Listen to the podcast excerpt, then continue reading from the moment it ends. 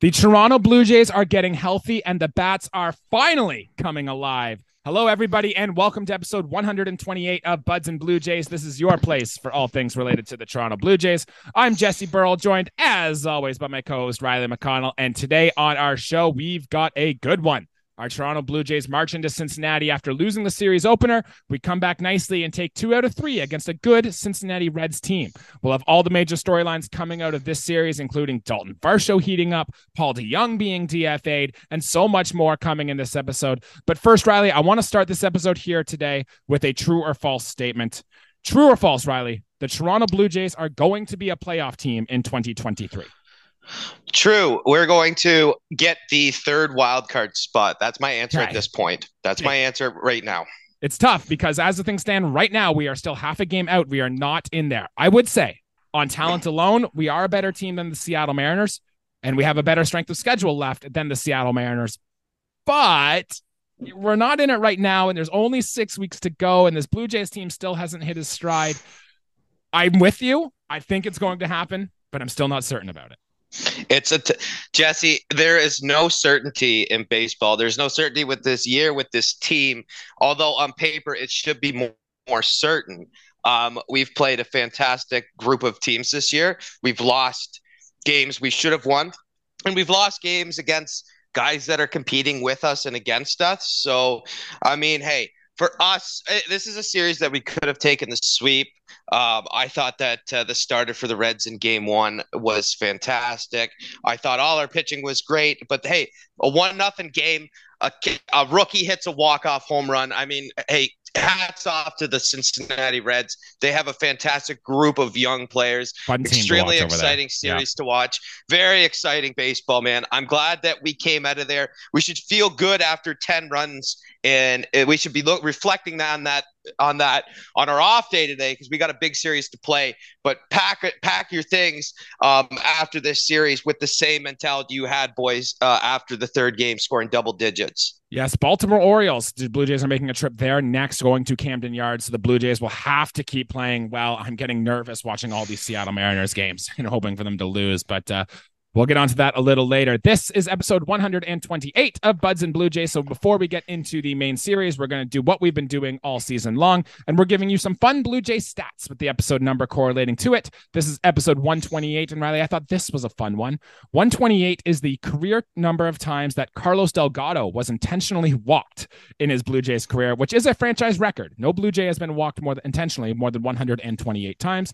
And then the next two are about Jim Clancy, Riley, who you might know from the nineteen eighties pitching for the Blue Jays. It's the number of wins he had with the team, and it's also the number of walks he had in a season, which is nineteen eighty, which is his franchise record. So for the next two, Riley, which is number one twenty-eight in career hitter war and one twenty-eight in career pitching war, I want you to try to guess. And a little hint for the viewers at home, we're trying to guess both these players are Canadian. So that's going to be a little fun one. The hitter one, Riley, might be a little easier. He played from the Jays from two thousand seven and two thousand eight. He was mostly a designated hitter, played a little bit of left and right field as well, though. What is your guess? I can give you more hints. Oh, man, this is a too easy one. This is uh, New Brunswick's Matt Stairs for Matt sure. Matt Stairs, bingo, yep. My next clue would have been he hit a massive home run for the Phillies in the N L C S as well. This one might be a little tougher, Riley. one twenty-eight in pitcher war. Um, I didn't really know who this guy was. He pitched from the Jays from ninety-four through ninety-seven. He was mostly a middle reliever. I think he made maybe four starts as a Toronto Blue Jay. He came back for a second stint in nineteen ninety. Six foot three left-hander. Oh, yeah, it wow. might be tough. And, and a Canadian guy, and it's and it's relief pitcher, na- not named Paul Quantrill. Uh, yeah. Like I. I honestly couldn't tell you. A lefty, lefty relief pitcher that's Canadian, man. I'd love to hear the answer, though. I've, maybe I've heard this name. Paul Spoljarek was his name. Oh, war, yeah. yeah. Yep, it makes, hey, I, I um, I played a lot of out-of-the-park baseball, um, you know, and that's a, that's a name right there, uh, Paul Spoljarek. Yep, I, I do know that name, uh, but uh, I would not have guessed that. We're deep into the woods here, one twenty-eight, a pitcher war. It's guys who have spent very little time with the team, but for your immaculate grid um, coming up. Just a name to remember if you're looking for those sicko scores like Riley and I have been doing here.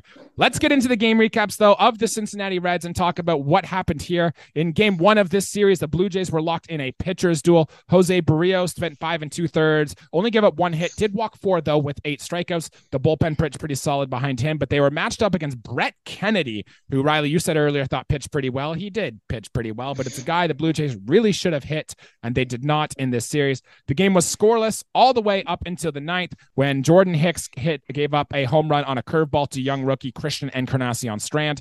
The Blue Jays lose this game one nothing. Blue Jays only had three hits. Brandon Belt was the only Blue Jay to reach base twice. Whit Merrifield had a hit, and Dalton Varsho had a hit in the losing effort as well. Game two, though, the Blue Jays really needed a win, and they were in a back-and-forth affair with the Cincinnati Reds. The game stayed scoreless until the fourth when the Blue Jays put up three runs in this one. Thank you to a Dalton Varsho single, a Whit Merrifield single, and a Bo Bichette single, but it was given up right back in the bottom half as T J Friedl hit a home run, and, and the most exciting player in baseball, Ellie De La Cruz, hit a triple to the gap, and then would end up later scoring when Cavan Biggio overthrew the second baseman. But thank God our mustache guy himself, Davis Schneider, prevented the shutdown inning, hit a home run, and the bullpen shut the door down from there, not giving up another run and allowing the Blue Jays win in what really was a back and forth battle.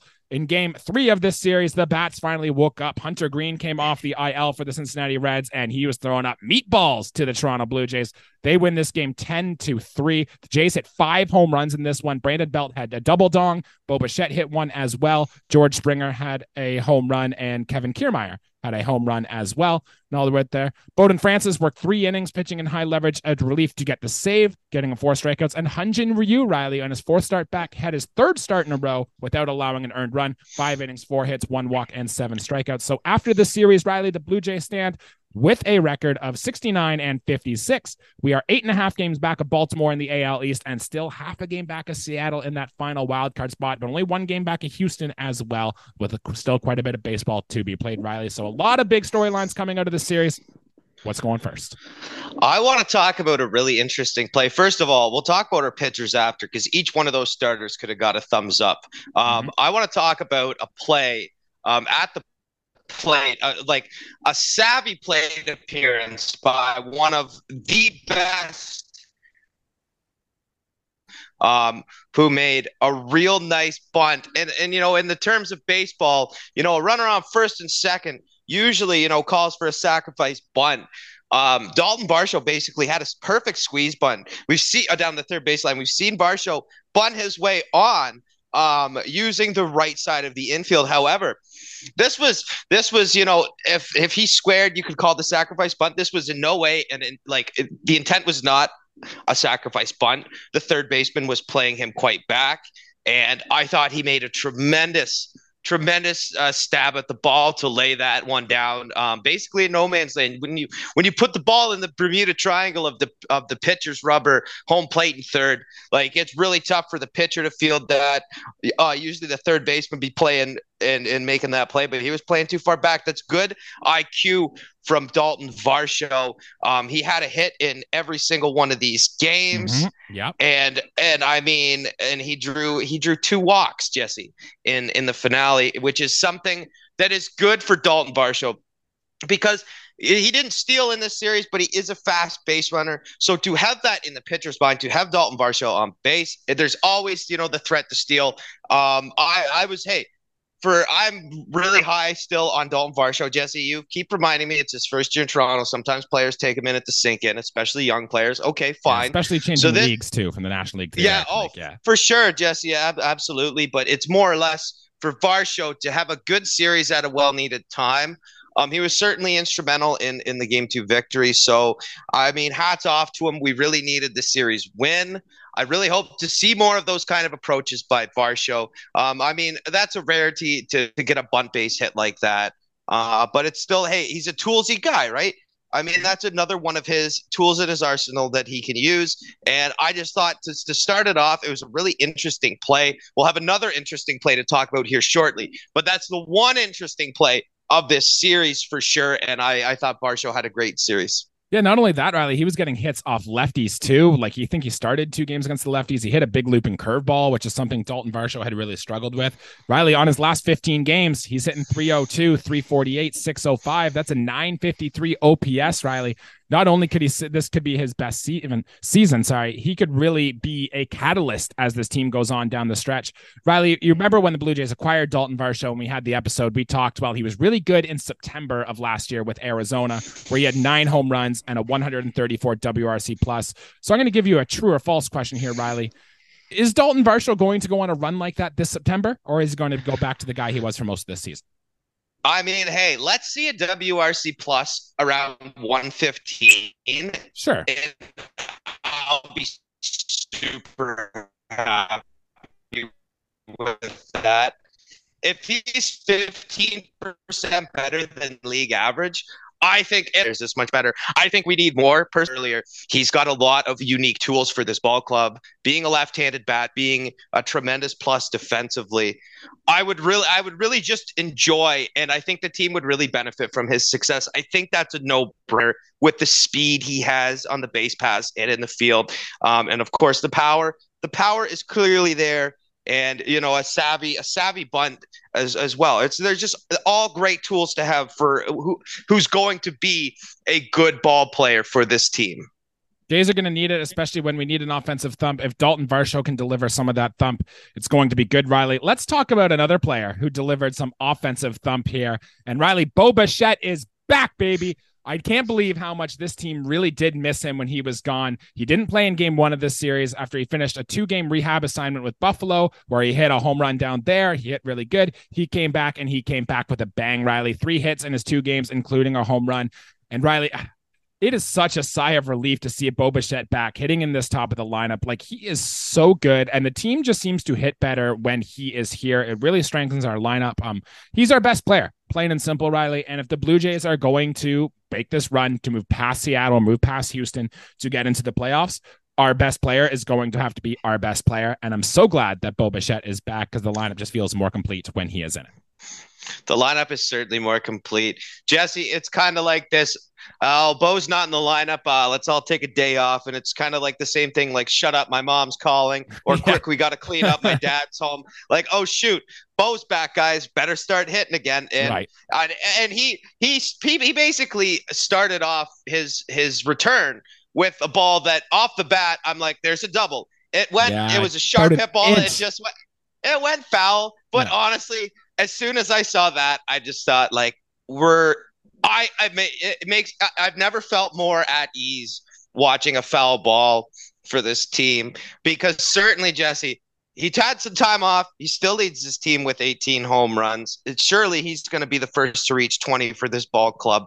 And I mean, the extra base power. And I was trying to do some calculations a little bit ago. Like, there's a there's a really good chance one day, Jesse, that Bo Bichette has a season where he has like seventy, eighty extra base hits. Wow. There's a really good chance of that. I know that seems like a ton, but because this is a guy who the power is there.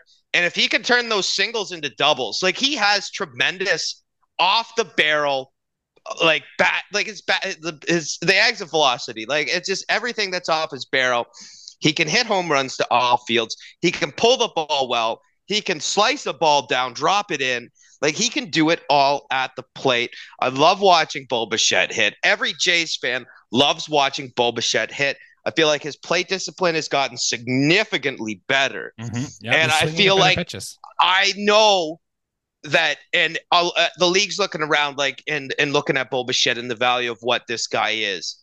Like, he is a true superstar in this league, and he has become more of a complete ball player in two thousand twenty-three than anyone previously. He is, a, I mean, as as good as he started his stint with the Blue Jays, he has still improved so much at all in all um, aspects of the game.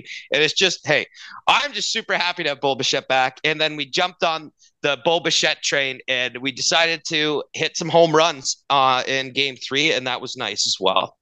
Yeah, it absolutely was. Glad to have Bo Bichette back. Please stay healthy, Mister Bo Bichette.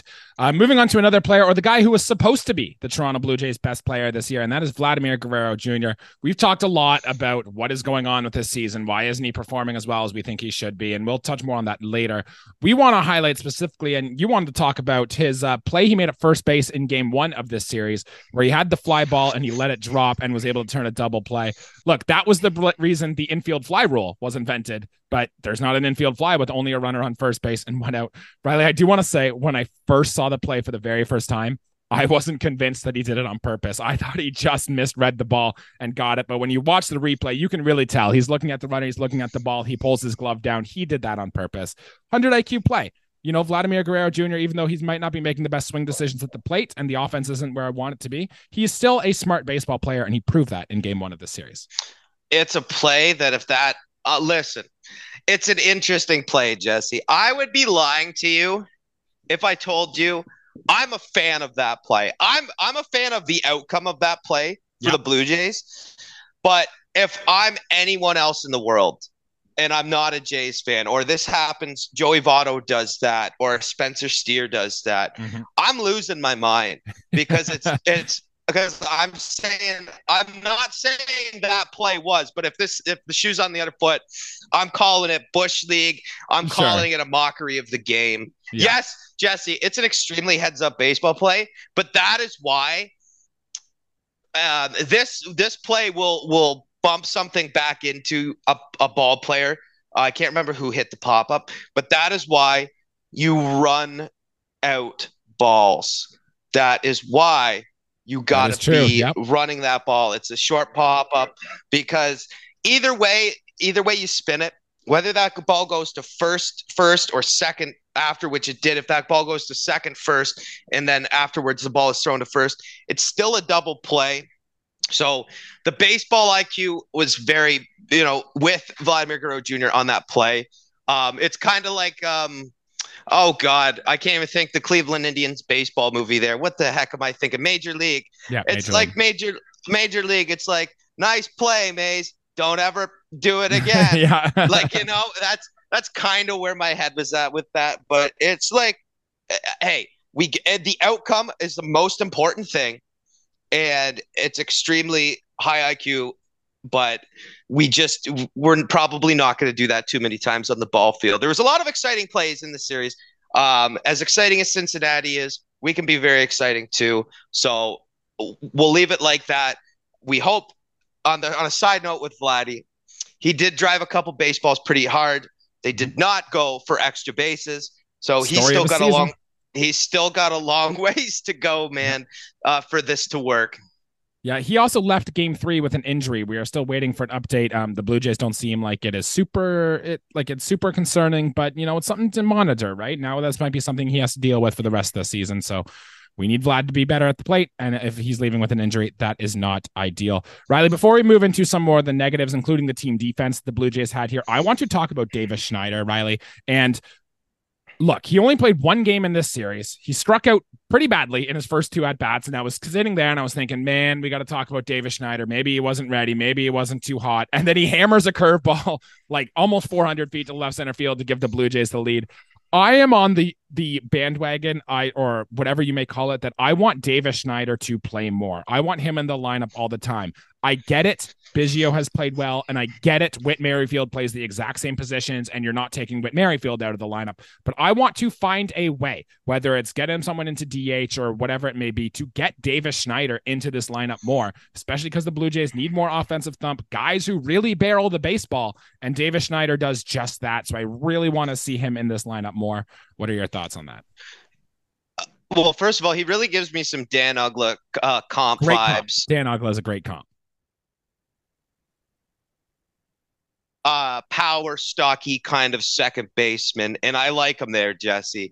Um, the problem is, it, like that Biggio has been playing so so like well in the last little while that I really want Biggio in the lineup as well. And like that, no question that Whit Merrifield batting leadoff for this team is probably one of the most beneficial things to this lineup right now. Yeah, so you're he, not messing he, with that. He's got on base. He got a hit every game. Well, I know he got on base every game. Whether he got a hit every game, that's that's besides the point. Um, he's doing what a leadoff hitter should do.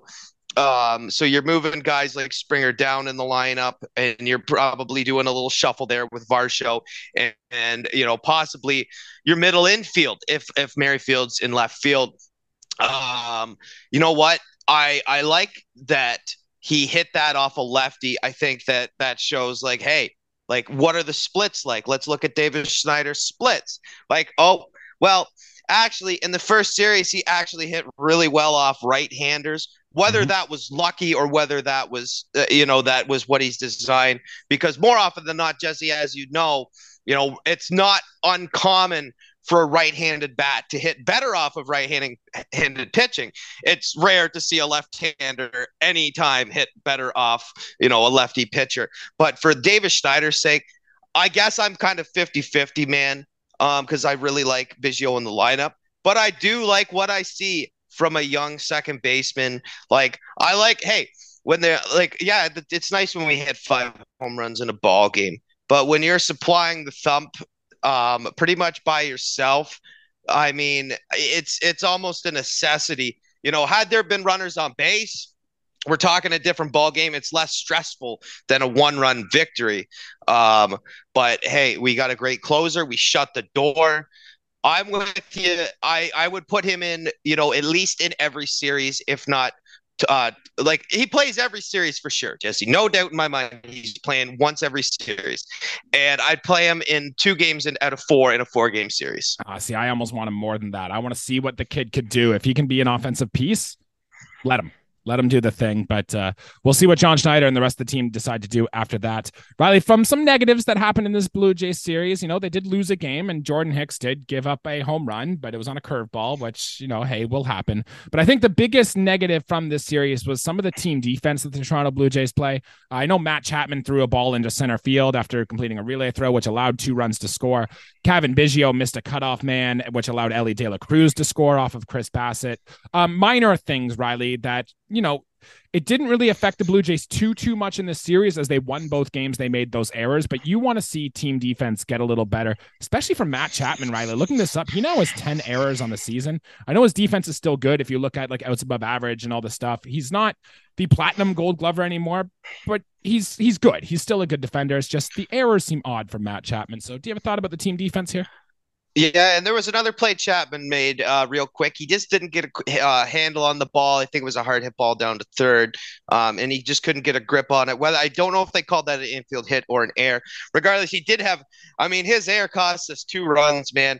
Um, you don't – like, if you're going to throw a ball towards the outfield, you got to make dang sure. I mean, one of the worst – this one of the saddest plays to watch in baseball is when a catcher misses the throw down to first on like a dribbler or something oh, yeah. like that. This is runs ki- down there. And, mm-hmm. and this is kind of the same principle, Jesse. We got runners in scoring position. You're throwing the ball the opposite way of home plate. If you went the farther you're throwing the ball away from home plate when there's runners on second and third or first and third or whatever, like that was, that's dangerous, man. You're just asking for it. Matt Chapman, he's better than that. Um, whether he just, you know, made the throw too quick. In my head, it's an ill-advised throw anyways. Um, you know, I'm pretty, uh, I'm pretty conservative defensively as far as a lot of things go. Eat that. Yes. Either way, there's not going to be a force on. I don't know how many outs there were in the inning anyways, but you can't have two runs scoring like that off an error. Yes, we picked up the victory, but however, you just, I mean, one of those runs weren't earned uh, on Bassett's line, and it's it's just too bad because uh, we know how good of a defender Chapman is. Same with Biggio. Um, I think people forget he plays a lot of different positions in the field. So, I mean, anytime he makes a mistake, you can say, and I'll make the argument and be on Biggio's side for this. The difference is Chapman's an everyday third baseman. Mm-hmm. He should know better. Biggio has bounced around a lot in his career with the Jays as far as where they placed him in the field. Second base, yes, is a very natural position to him, but I'll give Biggio a little more slack because he does bounce around, you know, one hundred percent more than Matt Chapman does. Yeah, and I don't think it's anything to be too worried about going forward. Sometimes, hey, errors happen. These guys play a lot of games. It's going to be a thing. Riley, to make room for Bo Bichette on the roster, the Jays had to let go of Paul DeJong, a player they traded for eighteen days ago, Riley. And I don't think either you or I imagined this was going to happen when uh, this happened. I am surprised they went to D F A him instead of sending down Santiago Espinal, because Espinal has options, and the Blue Jays have always been really smart with asset management. But when you hit oh eighty-seven, oh eighty-seven, oh eighty-seven with three singles and forty-four at-bats, that'll probably do it. So Paul DeJong, eighteen games as a Toronto Blue Jay, and uh, yikes. So long. We hardly knew you, Mister Paul DeJong. Is this my first initial thought? He's It's not like he's a twenty-seven-year-old player getting cut. Is this going to basically be the demise of a Paul DeJong's career? Is was my actual thought. It's, hey, he's still got a lot of ball left to play in him, but I mean, That's that's almost heartbreaking to go from pretty much an everyday shortstop to being D F A'd by, by a team that just traded for you, that wanted to use you as a toolsy guy who, yeah, maybe if you gave him more plate appearance, he'd be comfortable. He's an exceptional defender. It's tough to see. Um, I'm a veterans type of guy. I like guys to have long careers, and a guy that's been a shortstop in the National League for so long that um, definitely will not make the Hall of Fame, but I would like to see like maybe like two point two percent of the votes go his way just for fun in the future. I think this maybe prevents something like that. Like, I don't know, man. It's just one of those things. I don't know how much this is going to affect him in the, like, down the road, like next year or whatever, what it's going to, what it's going to do. Maybe like the Rockies pick him up or the Diamondbacks and he remains back in the National League. But, um, He de- definitely, that's a confidence deflator right there as far as what could go wrong for Paul DeJong. Sometimes this happens. We've seen this with um, Brandon Drury, who just came to Toronto and just did not have it. Jonathan V R came to Toronto, just did not have it. And both of them have gone on other places and have actually been quite productive. Uh, I'm, my main takeaway from this, Riley, is when we play Immaculate Grid and Paul DeJong has a new career, we will remember the eighteen games he played as a Toronto Blue Jay, and you can throw the Blue Jays in there for Paul DeJong. Um, some injury updates from the Toronto Blue Jays. Danny Jansen, Bo Bichette, Trevor Richards, Kevin Kiermaier, and Matt Chapman are all back from their injuries. We mentioned Vladimir Guerrero Junior already. Is um, he's been removed. I think he's going to be fine. I don't think he's going to need an I L trip. And George Springer has been dealing with a little bit of a knee injury, which could be kind of concerning from a thirty-three-year-old. So keep an eye on that. I'd also expect to see Springer back in the lineup again, but he only played once in this series against Cincinnati. So we'll see if the off day today helps them and see how he does going into um, the next series. Anything to add there, Riley, before we get into the starting pitchers in this series? No, let's roll right along and talk about, I've been excited to talk about these starting pitchers, man. Let's run right into that now. Perfect. Uh, main takeaway for me was Hyun Jin Ryu, Riley, five innings pitched, four hits, no earned runs, one walk, seven strikeouts. The strikeouts were nice, Riley, because he had only averaged three, four, and four. To get seven in this game was nice. It's his third start in a row, Riley, with no earned runs allowed, and the curveball was very nice. I think um, one of the reporters asked Hyun Jin Ryu after the game if he had to grade his curveball out of a scale of zero to one hundred. Should have been twenty to eighty, but whatever. zero to one hundred. He gave his curveball a one hundred out of one hundred. Ryu thinks his curveball was perfect today, and I would have to almost agree, Riley. He got seven swings, three riffs on the curveball, a forty-three percent whiff pitch. That'll work. And only four walks and a zero point seven one whip since he's been back. Hyun Jin Ryu, my guy, this is fantastic and way more than what I thought we'd get from him. This is ex- this is exponentially more than I thought we'd get from Hyun Jin Ryu. Um, five innings, he did his job, get him out of the ball game, keep his arm healthy. We've already had scares with Hyun Jin Ryu in the short time he's been back. Yeah, we have. Let's, if he's going to be good for us, and we have a good lead, take him out of the ball game, get him the win. That's, I think that's important. And I think that it speaks volumes that he thinks his curveball is at one hundred. Not going to disagree with that. If he was rocking the confidence, man, roll with that. Yeah. Because we've had a few hiccups this year with pitching, with starting pitching specifically, and we need that hole filled, you know, to, to make this rotation deeper, essentially. And if Hyun Jin Ryu is going to uh, basically allow a base runner an inning and, and, and not uh, surrender a run, I'm all for that. I'm all for that over five innings. If he has to go deeper into the ball game, and I hope that there's a time this season, you know, over the next two or three starts, maybe we see him go six innings. I would really like to see that. That's probably the um, next step for Ryu. Yep. But let's not push it right now. We're, we're still, it's still as good as he is, Jesse, as good as he has been, I should say. It's still kind of little bit timid around it. Let's take a few more little baby steps before we really let this guy, you know, bark off and go deep into ball games that are, you know, and basically in the sixth inning and your starters now in a, in a jam situation. And what we're going to do, can Hyun Jin Ryu get out of that in a two run game, things like that. He's been there before. We know what he can be like, but is father time and has the injuries hindered him in any way? Not so far. But we still got a long way to go and a few more Hyun Jin Ryu starts, you know, before things start to really break down and really, ma- really, really matter. He's giving the Blue Jays a chance to win every night, and that's all you can ask for out of Hyun Jin Ryu.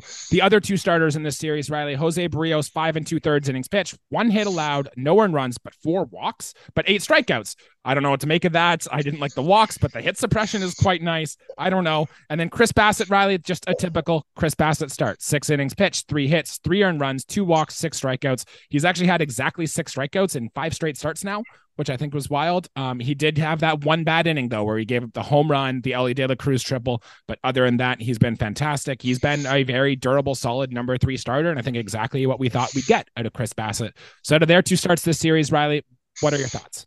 I thought I thought Chris Bassitt did great. I'll start with that. Yeah. But I am not going to lie to you. I really enjoyed José Berríos' start. Mm. I know that four walks don't look pretty, but the strikeouts, the swing and miss, and the contact suppression were were great. I mean, you can't do it all. You have velocity control and movement essentially as a pitcher, and it's kind of like, well, which one don't you have? And I mean, he didn't really have too much control. I still thought he made very competitive pitches. He got a little, I'm not going to say he got very wild. He got a little bit wild, you know, in the third or fourth inning. But other than that, man, I thought his fastball was working. The slurve looked great. The the the sinker balls down in the zone looked great. Um, I thought this was one of José Berríos' better starts, regardless of four walks. Uh, Jesse, I know that it doesn't look good, but anytime you go five and two thirds and only allow one hit, like, there is something very good to take away from that. Yes, Jesse, ideally, and eight strikeouts, too, for Berríos. We've seen we've seen Berríos pop off with strikeouts. I think thirteen, uh, to be exact, at one point. I think it might have been last season. At fourteen um, twice like, last year. fourteen, okay, fourteen twice last season. Like, we've seen him pop off with strikeouts. Just one of those, just one of those weird Berríos starts. But I'm not, I'm not gonna lie to you. I absolutely loved it. It was a close ball game. I thought, you know, our bats went cold against a guy who shouldn't have gone cold. I thought he more than deserved to win in this ball game, Jesse. Yeah, and the thing I've talked about Berríos a lot is I wanted to see the ground balls come up, because his last three ones he wasn't getting ground balls, Riley. He had a seventy percent ground ball rate in this start. So seventy percent of the batters were hitting the ball into the ground. That's what I wanted to see from José Berríos in this start. Riley, down on the farm, there were some interesting things happening. Addison Barger has just been destroying baseballs lately. He went two for four on Friday, followed up with three for four on Saturday with a bunch of extra base hits, exit velocities off the chart. Worth knowing. Chad Dallas, Riley, is a name to know. He's been putting up some good starts together down in the lower levels of the minors. Just keep that name in the memory bank.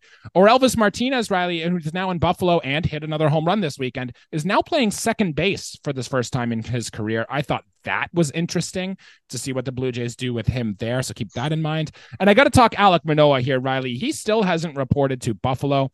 According to reports, he is still in Toronto. The Blue Jays are trying to get him some work on the side to work on his mechanics before getting him back on the mound.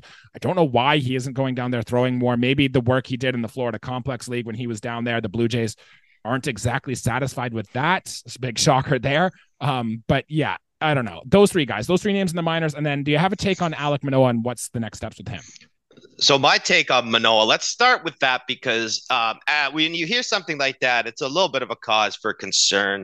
Um, I think the main goal should be, Jesse, to get Alek Manoah into ball games. And I think doing that at the triple A level is very important. I don't know what the Toronto Blue Jays have in store for him in the city, you know, whatever work they have for him. I, I'm not going to say that that's the wrong thing to do, but I mean, you can do game simulations and this and that, but I think the only thing better than a game si- simulation is to go down being in the game, and right? pitch in a, in a in a real in a triple A yeah. ball game where you should be able to go six innings and maybe give up a base runner an inning and have like basically, you know, a Uh, like a strikeout an inning. It should be pretty even around the board at this point for Manoah. It should be. I'm not saying it will be. I'm not saying it is. But for Alek Manoah should at least be able to go six innings in a triple A ball game without, you know, without a five E R A, without, you know, a, a crazy amount of walks and still with a decent amount of strikeouts. We're forgetting what success this guy had last year and whatever turnaround, turnabout kind of digression he's had. I mean, it can be fixed, and it's the best way to fix it, in my opinion. I'm not a pitcher. I'm not a pitching coach, but you would think it's pitching in a lower leverage, lower kind of uh, caliber league uh, it, down with the Bison. I mean, I don't think I'm crazy for thinking that, but um, get this guy more action, get him throwing pitches, because, I mean, we've seen what he can do, and I think it's important that he's still plays in baseball games. Yeah, I mean, tell the guy what you want him to do, right? Maybe do one side session or one bullpen work with him showing that stuff, then see if he can execute it in a game. It's either a situation where Alek Manoah just simply doesn't want to do that, which I don't think is the case. I think he's listening to his coaches, and because obviously his coaches want him to succeed and he wants to succeed as well. I just, you want to get the guy's confidence and the guy's swagger back, you know, and the best way to do that is to get out there and to pitch well. You know, it's an even if he goes down there and he's bad, there's no real consequence for this, right? Like, I don't know. The Blue Jays are handling him with baby gloves, and I'm getting major red flags from everything here with Alek Manoah. It's going to be very interesting to see what comes out of him uh, in this offseason here, and I'm sure we'll talk about it a lot as we get into the offseason. Um, Riley, I don't have anything else to add for this episode. Was there anything else you wanted to make sure we mentioned before we get out of here today? No, just real quick to the Barger and Orelvis Martinez thing. Like, good, yeah. good that they're good that they're playing well, because those are, I mean, some great prospects to for us to have. I mean, um, whether they'll be up this year or not, I, I'm doubtful that Orelvis Martinez will be. Barger but there might could be though. a ton. I think so. But you could. Uh, September's just around the corner, so there, there we could be seeing Addison Barger um, with the big club uh, uh, in September at some point. But hey.